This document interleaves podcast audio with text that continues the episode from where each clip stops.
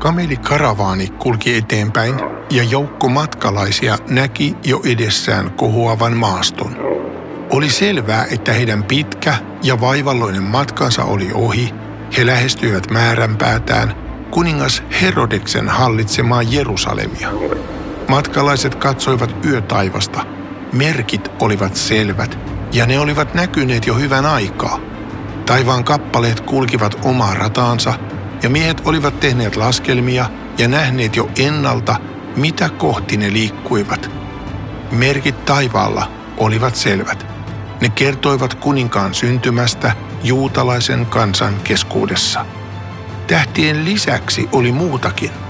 Miehet olivat lukeneet vanhoista kirjoituksista siitä ajasta, jolloin juutalainen kansa oli ollut vankeudessa kaukana idässä, Babyloniassa. Niissä viitattiin moneen kertaan uuteen, tulevaan hallitsijaan, joka nousisi pysyvästi valtaistuimelle. Yksi kirjoituksista kertoi merkillisen näyn vuosiviikoista. Se oli ennustus, ja sen mukaan juuri näihin aikoihin koittaisi tuon uuden suuren kuninkaan syntymä. Siksi nämä kameleilla matkustavat miehet olivat lähteneet viikkojen pituiselle matkalle. He tahtoivat nähdä sen lapsen, josta sekä vanhat kirjoitukset että merkit taivaalla kertoivat. Ja paras paikka olisi tietenkin etsiä häntä nykyisen kuninkaan palatsista. Siellä, jos missä, varmasti tiedettäisiin pienokaisen olinpaikka.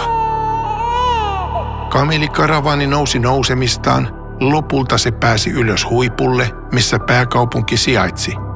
Tietäjät menivät palatsiin ja esittivät kysymyksensä Herodekselle. Missä on se äskettäin syntynyt lapsi, uusi kuningas, josta merkit taivaalla kertovat?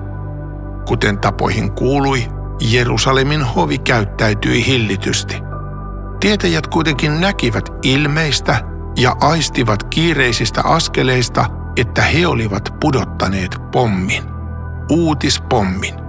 Puoli juoksua tulivat papit kirjakääröjensä kanssa. Supina ja kuiske kävi kiihkeänä. Lopulta heille kerrottiin vastaus. Etsimänne lapsi on syntynyt Betlehemin pienessä kylässä.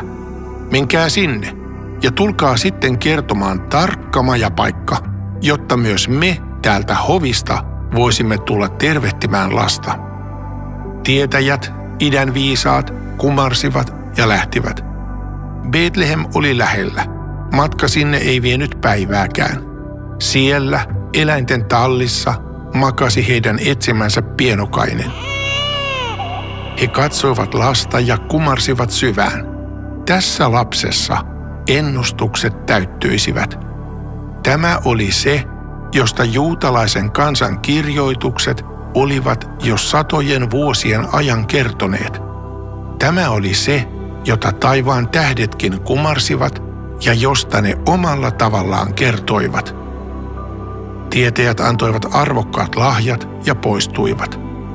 Samaan aikaan Jerusalemissa valmistauduttiin tervehdyskäyntiin. Herodes antoi viimeiset ohjeensa sotilailleen. Katsokaa, ettei ketään alle parivuotiaasta poikalasta jätetä henkiin, surmatkaa heidät kaikki. Jumalan suuri kertomus lähestyi huippukohtaa. Jo paratiisissa lausuttu ennustus ihmisen jälkeläisestä, joka kerran murskaisi käärmeen pään, oli nyt alkanut muuttua todeksi, silmin nähtäväksi ja käsin kosketeltavaksi. Eläinten tallissa makasi tuo tuleva voittaja. Tuo lapsi oli myös se Daavidin poika, joka tulisi rakentamaan Jumalalle ikuisen temppelin.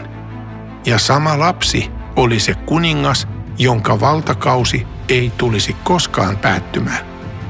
Betlehemin tallissa oli tapahtunut ihme. Ajattomuus murtautui aikaan – luoja syntyi luoduksi. Suuren kertomuksen kirjoittaja tuli henkilöksi omaan tarinaansa.